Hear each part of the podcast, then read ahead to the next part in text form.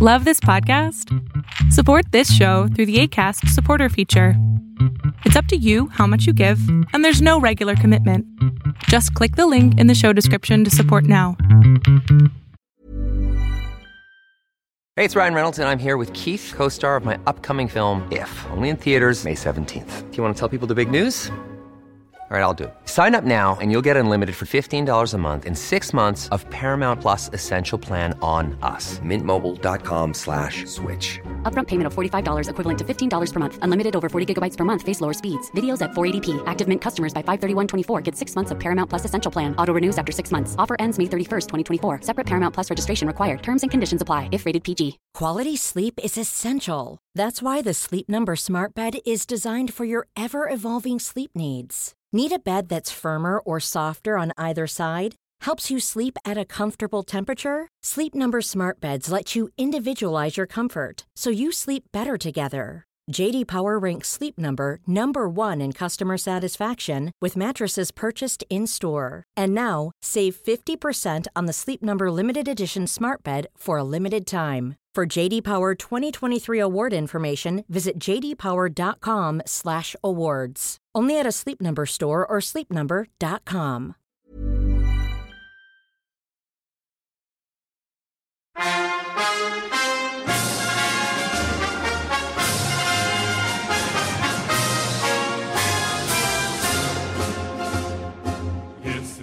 Greetings, comrades. In this episode, I want to talk about more of a philosophical concept, you see. Well, I'm recording this the day after my birthday, and uh, even though I was partying a bit, I, well, as always, listen to all the news that I can get and all the opposition stuff in Russia and as much as Soviet stuff that I can get my hands on.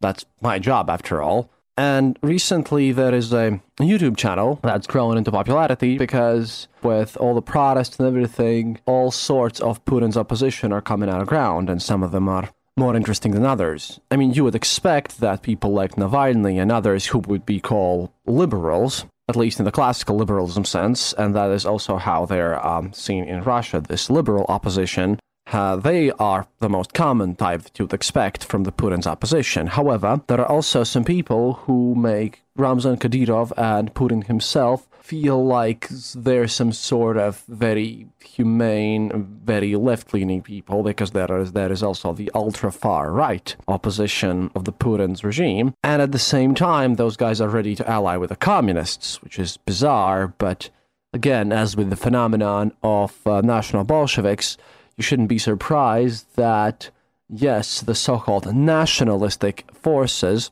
who are all, by the way, for trade protectionism and who also want to expand the Soviet Union back. Well, they want to recreate the Soviet Union basically and expand it back to its um, real borders, which means, you know, annexing the Baltics again and all that nasty stuff. Yeah, these people have also started to talk about how the Putin's regime would collapse because of the current events and how the government is unable to deal with massive crises which are like hitting Russia very hard, talking about the Siberian forest fires and the flooding that is also coming after these forest fires because, you know, there are less forests there now. And also the whole debacle with the nuclear incident that recently happened with the explosion of their rocket. But uh, we don't have enough information yet available.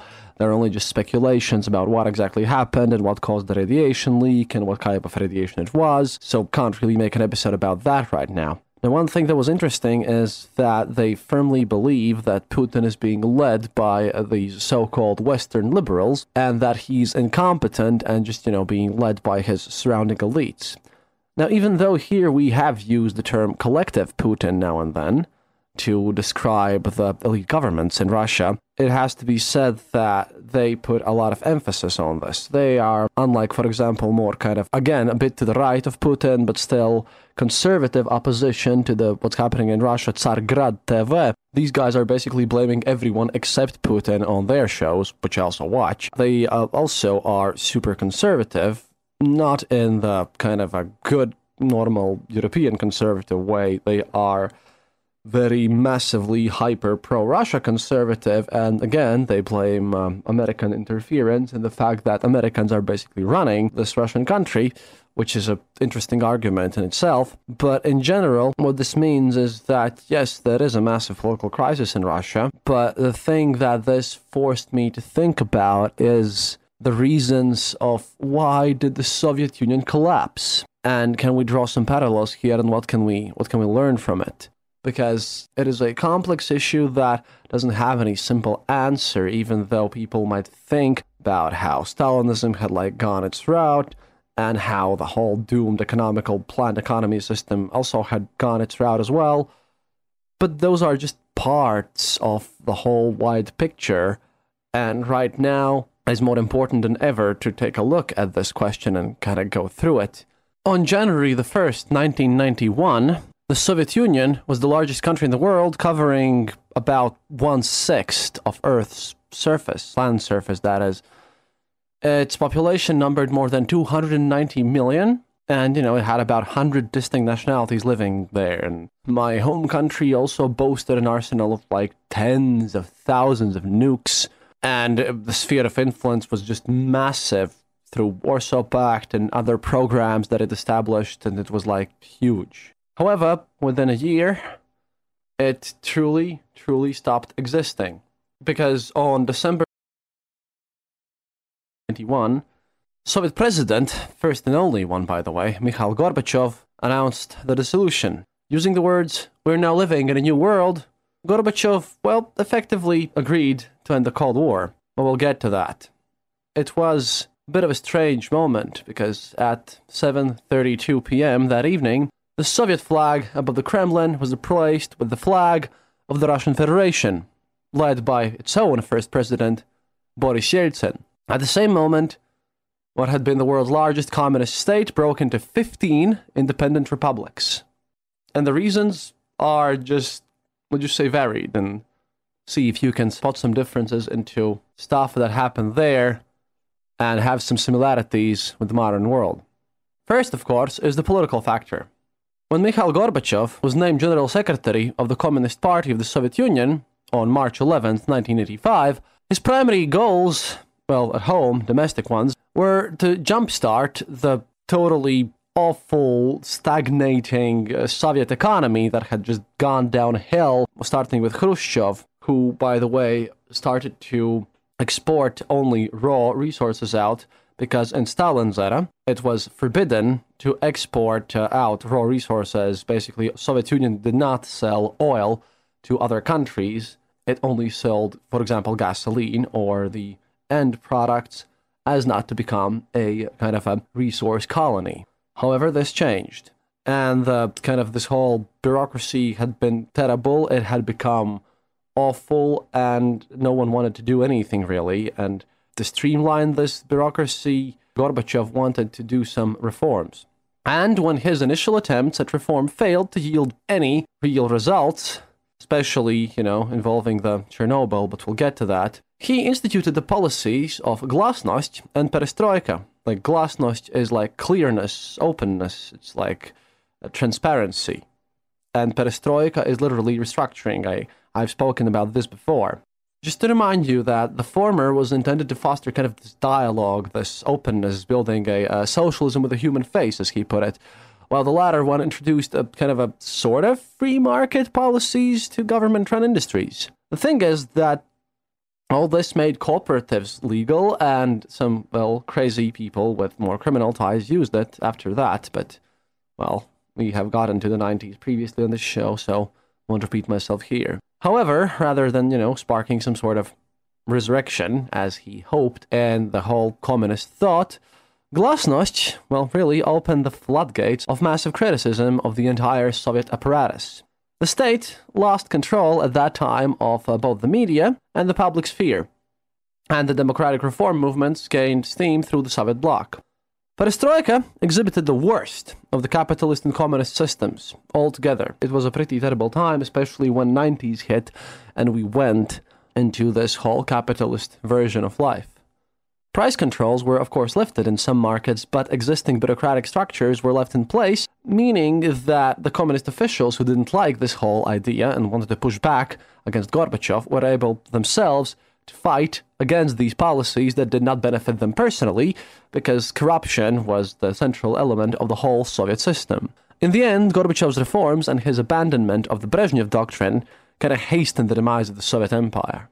By the end of 1989, Hungary had dismantled its border fence with Austria. Solidarity, the, this whole workers' union with Lech Walesa on top of it, had swept into power in Poland, and, well, my own Baltic states, well, we were working hard towards independence. We had have this uh, Baltic Way in the memorial of Molotov-Ribbentrop Pact, and we were pushing through this kind of idea that, hey, we had been independent before, how about now? And, yes, at the end of 1989, the Berlin Wall had gone down. The Iron Curtain, well, basically had ceased existing, and uh, other things could follow. One thing, though, about the end of the Cold War is an interesting fact that, um, well, in the United States, President George H.W. Bush declared victory in the Cold War. But there's an interesting thing. Serhii Plokhy, a history professor at Harvard University and the author of The Lost Empire, The Final Days of the Soviet Union, says that this declaration was misleading. Quote, the United States was trying to do everything in its power to stop the dissolution of the Soviet Union, says Plokhy. It's as simple as that. The real end of the Cold War came about, which he says, at the Malta summit in 1989, where Gorbachev and Bush met and agreed to a peace that was built on basically United States conditions. After that, he says, the United States government actively sought to keep the Soviet Union together, seeing it as a favorable alternative to a nuclear power dissolving into more than a dozen nation states. Bush even traveled to Ukraine in August 1991 to deliver what was later referred to as the so called Chicken Kiev speech. In it, he urged Ukrainians to vote no on a vote to secede from the Union, calling it, quote, suicidal nationalism, and cautioning Ukrainians that, quote, freedom is not the same as independence, end quote. The United States only switched positions on this dissolution of the USSR in late November, when polling on Ukraine showed the inevitability of this independence vote passing, which basically put the entire Soviet state at the brink of collapse. But yeah, even though these 15 nations formed, the United States, even though claiming their victory, did not encourage those nations that, well, we live in now to get actual independence.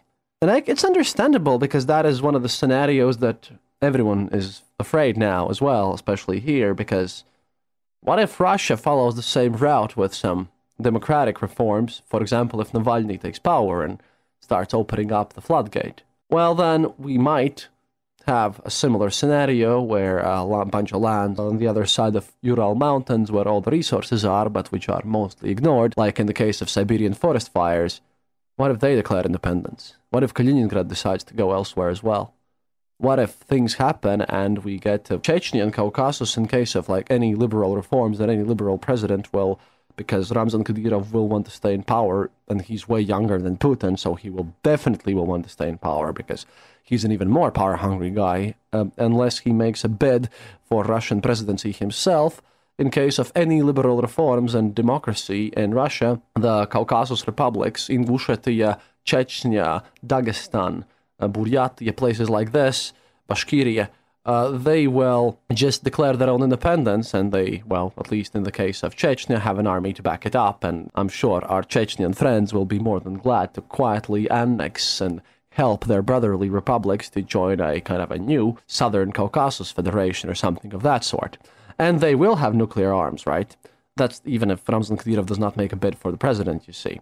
And this puts us in an interesting position because, yeah, if Russia passes some democratic reforms and if they uh, institute some sort of a new glasnost or perestroika, then I do believe that it is inevitable that they will lose some territories in the Caucasus because Putin going away doesn't mean the local governors, who are often friendlier to more radical and dictatorial means, especially in these southern Caucasus territories and um, in the Siberian regions, where there are even less political freedoms than in Moscow, it is highly unlikely that they will just accept the new regime. And with the massive funding of the military that is happening right now in Russia, it is also highly unlikely that a mass support from the armed forces will be present there to kind of keep everything in check. The center will kind of obviously lose the control of the periphery unless, unless again, these national forces in modern day Russia decide to strike back and take control again, which is what they're trying to prevent. This is one of the main arguments why I'm tying this collapse of the Soviet Union together with modern day Russia, because this very scenario is considered to be the most likely one from the kind of this right wing opposition towards Putin, and they will want to do everything in their power to prevent it, which is why they so desperately want to be this second wave of revolution, because even they now feel that the first wave, controlled by more liberal forces, is quite inevitable. And yeah, it does kind of look like French Revolution at this time, in a bit, playing out in slow mode. But let's go back to the economical reasons for the collapse of the Soviet Union, and uh, I'll just mention that, well, in modern day, ruble has been like slowly plummeting too. I'm just trying to figure out, well, what is the most plausible scenario for the future of Russia because I want the people living there to actually have the best possible future and not some weird North Korea or armed warfare scenario happening to them. By quite a few measures, the Soviet economy was the world's second largest in 1990. It was under heavy sanctions, obviously, but it basically produced everything on its own. It tried to be as independent as possible, and it was much stronger than Russia's economy today.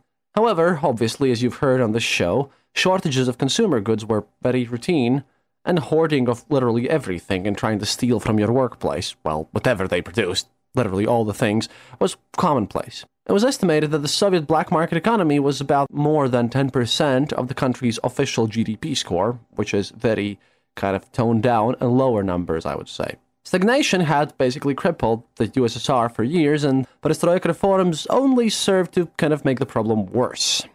Wage hikes were supported by printing money, fueling an inflationary spiral. Management of fiscal policy made the country completely vulnerable to all the external factors, and the sharp drop in the price of oil sent the Soviet economy into a tailspin this is also the thing that's kind of happening now in Russia because during the Putin's early years, which they call his good years, which a lot of people, even his opponents, call his first term in office, yeah, that was paired with uh, obscenely high oil prices, which have now dropped. And ruble is now 66.9 rubles per dollar, I think, which is the lowest it has been since a long time. So the oil prices and this spiral of like needing to export its oil, that's gonna do a great bad thing to the whole economy. Throughout the 70s and 80s, the Soviet Union ranked as one of the world's top producers of all the energy resources, obviously. It has the largest reserves in the planet Earth on oil and natural gas, and I'm not even talking about all the diamonds and uranium and gold and the whole resources that the USSR could pull upon, and modern Russia can as well are immeasurable, but they're being abused and not used in the correct way. Exports of these commodities basically played a vital role in kind of shoring up this command economy, kind of patching it up, because as long as the oil prices were high, the Soviets could manage.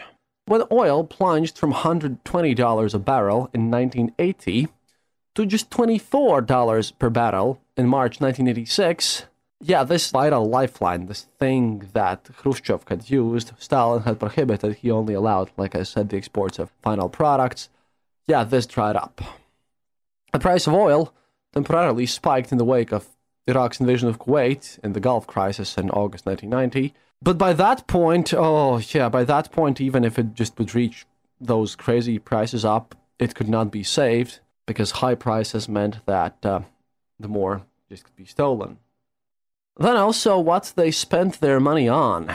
What the Soviets spent their money on is um, a lot of people believe, and among historians and my sources, that the Soviet defense spending accelerated dramatically in response to the presidency of Ronald Reagan and proposals such as the SDI, the Strategic Defense Initiative, or the so-called Star Wars. However, uh, really speaking, the Soviet military budget had been trending upwards since at least the early 70s, but uh, yeah, obviously everyone in the West were left with best guesses in regard to hard numbers because the Soviet economy did not operate in the same way traditional capitalist economies do, where everything is predictable and you can figure something out. This is the same with kind of, again, parallels to the modern Russian economy, where about 10% of its budget is concerned to be the secret budget where literally no one knows how they're being spent.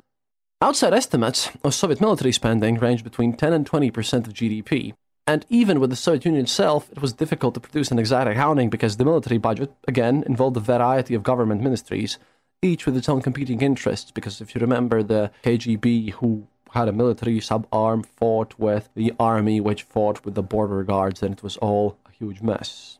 The total point is that the military spending was constantly ignoring any economic trends because of all these inter-party interests and resistance to Gorbachev and all that. Even when the Soviet economy lagged, the military remained well funded, and that just caused more issues because even though people had nothing to eat in the stores, especially in the late 80s, the military remained well funded and they still had their crazy experiments going on, often disastrous because it was all done by underpaid workforce who were there mostly involuntary. And if you look at, for example, this recent nuclear incident with the missiles, you can see similar trends there. In addition, obviously, the military took complete priority when it came to research and development. You know, all the intelligent talent and everything. Technological innovators and would be kind of entrepreneurs who could have helped support Gorbachev's partial transition to market economy, but all instead funneled into defense industries.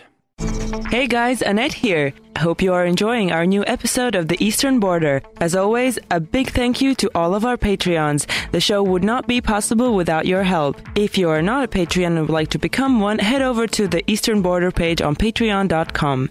Please remember to also follow us on our social media like Twitter, where we are known as Eastern underscore border, and on our Facebook page. We also have a Discord server, so if you're interested in that, find the link in the description of this podcast. That's it for now. See you online. This podcast brought to you by RussianVoiceovers.eu. Enjoy.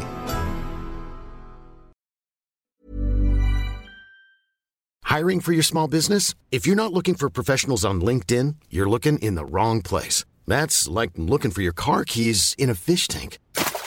LinkedIn helps you hire professionals you can't find anywhere else, even those who aren't actively searching for a new job but might be open to the perfect role. In a given month, over 70% of LinkedIn users don't even visit other leading job sites. So start looking in the right place. With LinkedIn, you can hire professionals like a professional. Post your free job on linkedin.com slash people today.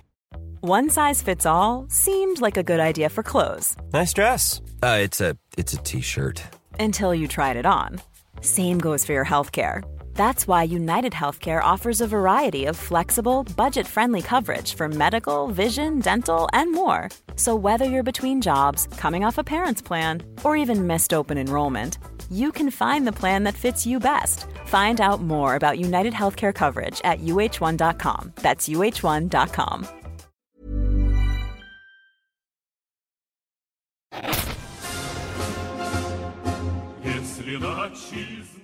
And this has been a long running thread because, you know, I went to a rocketry museum.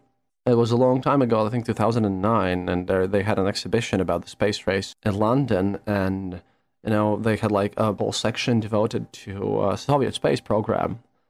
I'm not sure if I mentioned that in one of my early episodes when I did the Soviet space race, but the most telling thing about how the Soviet space program worked was not the mighty Korolyov's achievements with rockets and everything.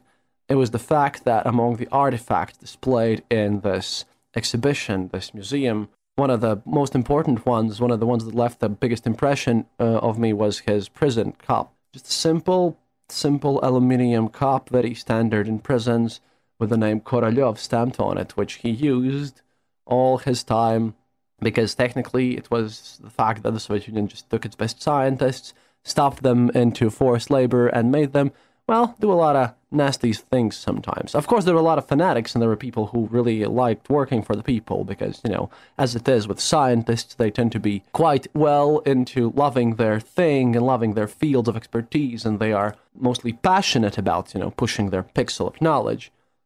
But yeah, everyone was not allowed to do it in the most most efficient way. And when we talk about the military force, then of course we must come to the Afghanistan issue. The thing is that if you haven't listened to my Afghanistan episodes, do so because that was one of the one of the hardest ones to make. But all this Soviet involvement in Afghanistan from 1709 to 1809 was a key military factor in, in the whole this breakup thing. The Soviet army, which had gotten better due to Stalin reforms and because of what it did in World War II, what it truly grew into a massive tool, like a power in itself and was super well armed and taken care of even in a bad economical situation and you know it was also a vital tool of uh, the repression of the Hungarian revolution in Prague Spring yeah at that point like everyone they stepped into um, they stepped into Afghanistan And if you're an empire, don't step into the region known collectively as the graveyard of empires. Don't step into Afghanistan, kids, it might lead into trouble.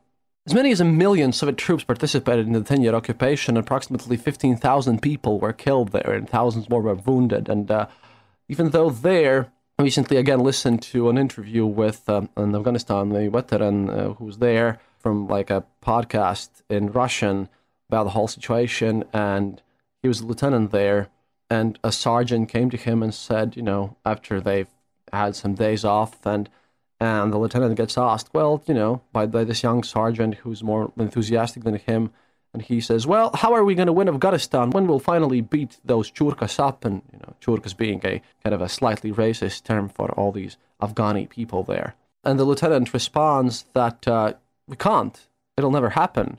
To win in Afghanistan, we would have to kill every last Afghanistani person ever. We would have to kill the land, like make it bereft of people and kill everyone, which is not ever gonna happen. We are stuck here and we will never get out. And this is a kind of a sinkhole, but we must do what we are told unless, you know, bad things will happen. Just, you know, drink some vodka and pray that you get out alive. Even the people fighting there had no hope, and that's often been called, even by the veterans of the whole campaign, the, the most useless war the Soviet Union ever fought. And if you look at this, it was a bloody affair. More than a million Afghans, mostly civilians at that, were killed, and at least four million were externally displaced by the fighting. It was basically weird. They uh, they they were stumped in all this ground because the Soviet army wasn't used to such ferocity because it is Afghanistan, of course. With the and, and when they're fighting Mujahideen armed with uh, yeah American surface to air missiles, because you know CIA involvement with training these guys was also well noted. And yeah, as long as the government controlled the press, this scent about the war in Afghanistan remained very muted. People knew about the Cargo 200, but none really spoke about it. Again, Glasnost opened the door to the vocalization of widespread war weariness. The army, which was the single most powerful opponent in Khrushchev's reform efforts, found itself backfooted by the stalemate in Afghanistan, and it lost whatever leverage it might have had in checking the advance of Perestroika. In all of our Soviet republics and everywhere, the Afghans, the veterans, everyone, everyone agitated against and spoke against what they perceived to be the war from Moscow. That's the most common theme, whether you were from the Caucasus or, or Riga or anywhere else from Siberia. It's a war that was forced upon us by Moscow, and everyone hated Moscow for it. Even if you were from Russia itself, from Voronezh, Saratov, Yekaterinburg, Peter, all the places, that was purely Kremlin's war, and everyone said that, you know, why the hell are we there? This is stupid. This is the dumbest thing on the planet Earth, and we are forced to kill these guys, and they are forced to kill us, and we can't do anything about it. Let this fucking madness end. And many soldiers from the Central Asian republics, yeah, you know, think about this. They felt closer ethnic and religious ties to Afghans than they did to the Russians. Well, obviously. In my end of the planet, in the European republics, we hated Moscow already. Anti war demonstrations were out there in Ukraine, while basically everyone here in the Baltics viewed the war in Afghanistan through basically the fact that, hey, right now we are fighting a war where, you know, what they did to us in 1940 and then in 1944, we are now forced to do that to some country on the other side of the planet. We are now forced to be the evil guys. We don't want that. So it was just terrible. And, and this Afghanistan war was a major source of fueling the whole secessionist movements that preceded.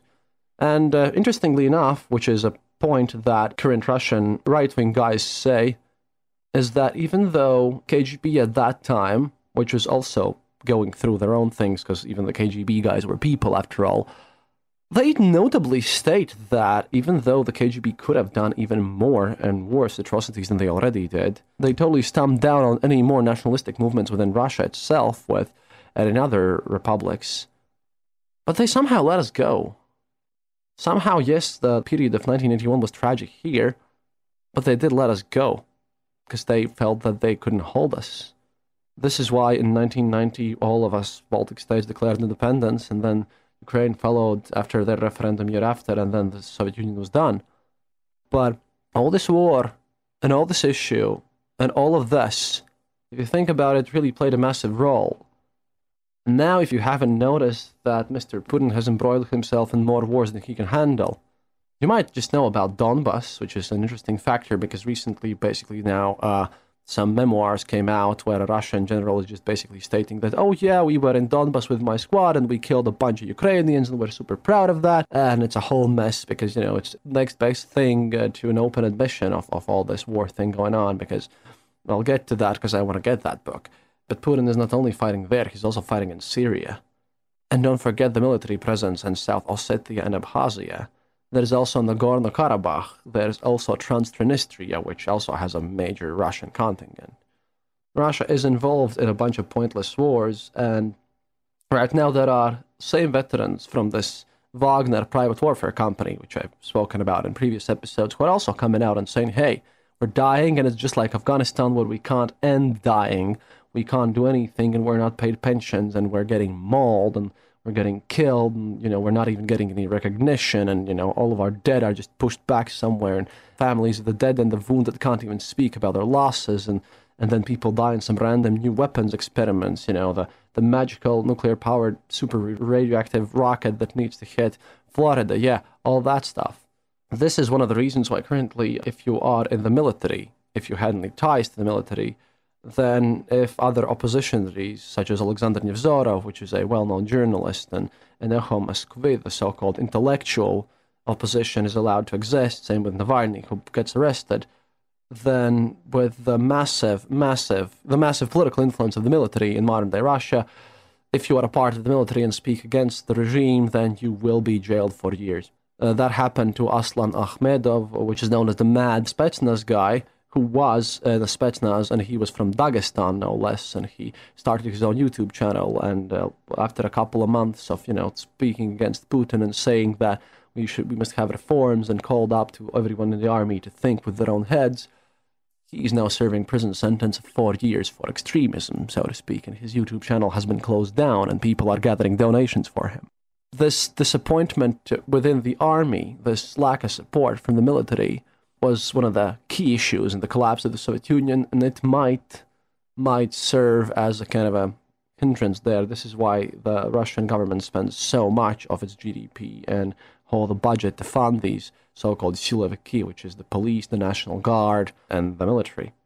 And it's all just weirder and weirder because, again, these ultra-right-wing nationalistic forces are counting on the same military people if, you know, things happen and it gets out of control fight against that very Ramzan Kadyrov, who will definitely, unless he makes a bid for running this whole big state, split off if any liberal reforms happen in Russia. And then come down to the social factor, of course, you know, the classical one. On January 31st, 1990, McDonald's opened its first restaurant in Moscow. The image of the golden arcs in Pushkin Square seemed like a triumph of Western capitalism, and customers lined up around the block for their first taste of a Big Mac, Again, I had an episode about how that happened in Riga, but such a display was not uncommon in the final years of the USSR. Muscovites queued just as long for morning editions of liberal newspapers. Glasnost had started in and ushered in a flurry of new concepts, ideas, experiences, and, and we wanted to explore them. We wanted to read everything that involved, you know, essays about democratization, from like political philosophers who were loud or or just try and you know getting that taste of the freedom burger thing like that fast food thing. Again episode 6 olympic burger it is it is what we needed.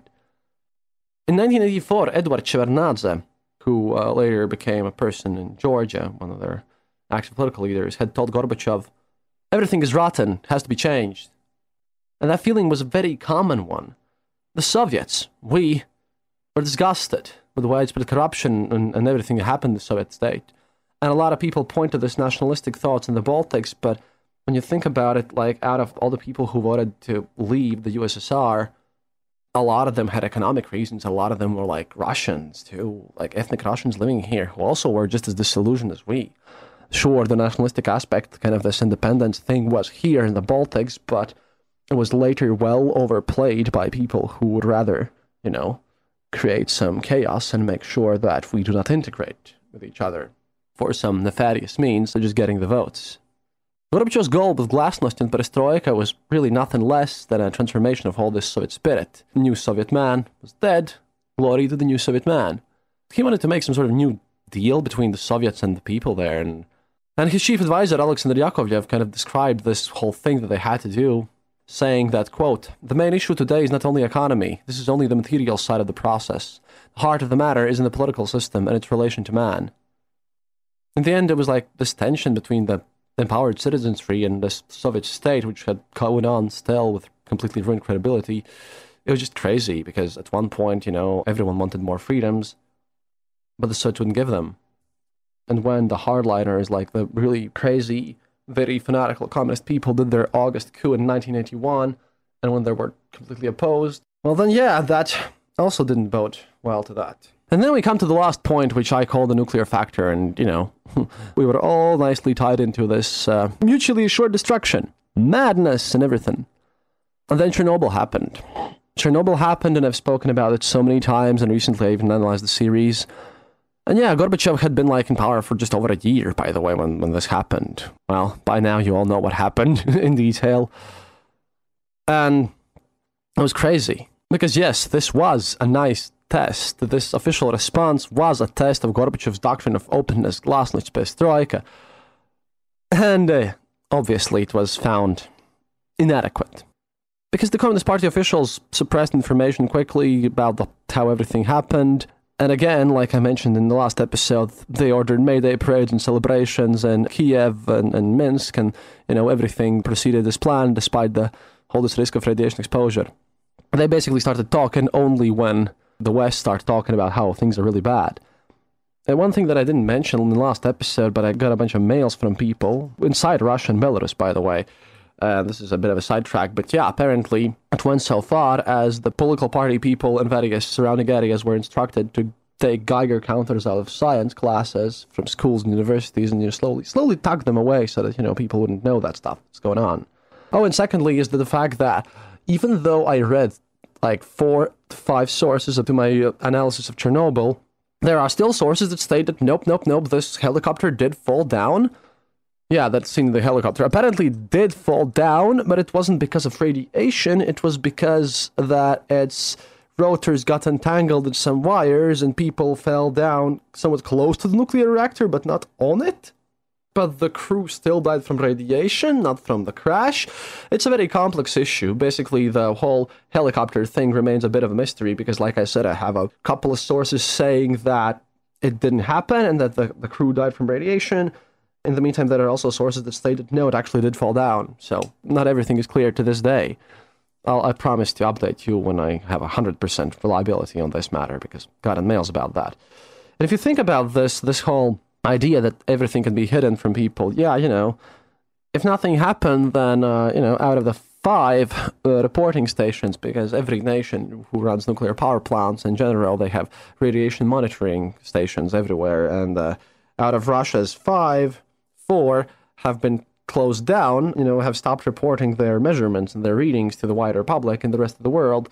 To which, when questioned, the Minister of Energetics in Russia responded that, oh, well, actually, given now these da- this data, it is just, you know, it's a voluntary thing and, you know, it's a plant, plant maintenance. Yes, just plant maintenance. Well, you know, they're buying up all this stuff. Yeah, it's just silliness. There are a lot of parallels here. I'm just very, very worried about what's going to happen because again, you know, you get a bunch of lies and propaganda, and and then when you live just next door to it, it's a bit it's a bit scary. And again, one thing that needs to be remembered, because again, uh, Chernobyl series portrayed Gorbachev as a nice little guy who tried his best, but in fact, what they didn't mention is that Gorbachev didn't issue any official statement until May 14, 18 days after the disaster, in which he characterized the incident at Chernobyl as a misfortune and yelled at Western media coverage as a highly immoral campaign of malicious lies. Obviously. And and all this trust, all this glasnost, all this perestroika, even if it you know had been working for a bit, there it collapsed, standing in this highly immoral campaign of malicious lies. Because in 2007, again, Gorbachev marked the anniversary 2006, sorry, by stating that even more than my launch of perestroika, Chernobyl was perhaps the real cause of the collapse. And it's a bizarre thing because when I look at Russia these days and when I look at what's happening in the world, you know, it's it's kind of like other more philosophical podcasters and better educated men than me, though you know have have some education myself, but don't claim to be an authority there. There are these sayings that history does not repeat itself, but it sometimes rhymes. The saddest part is, I wish I was wrong, and I've been yelled at at being wrong for multiple times, but yeah, seeing some rhymes here. But make your own conclusions. I just presented my view on this collapse thing. And let me just end this with a warning the fact that even though Putin and Russia might seem scary now, if the far right guys from there take power, or Ramzan Kadyrov does it, oh boy, then times will become super interesting. Not in the good way. Anyhow, until next time, comrades. До свидания, товарищи. And use your own heads and make your own conclusions. Thank you for listening to The Eastern Border. If you have any comments or specific details you'd like to know, you're welcome to leave it in the comment section on our site, theeasternborder.lv, and we'll rummage even to the western border to find you an answer. Like this podcast, subscribe to us on iTunes, Stitcher, or on our RSS feed. Happiness is mandatory. Good reviews and donations feed the farmers of our kolkhoz in the great motherland. The Eastern Border salutes you. This podcast is part of the Dark Myths Collective. Visit darkmyths.org for more shows like this one The Dark Myths Void.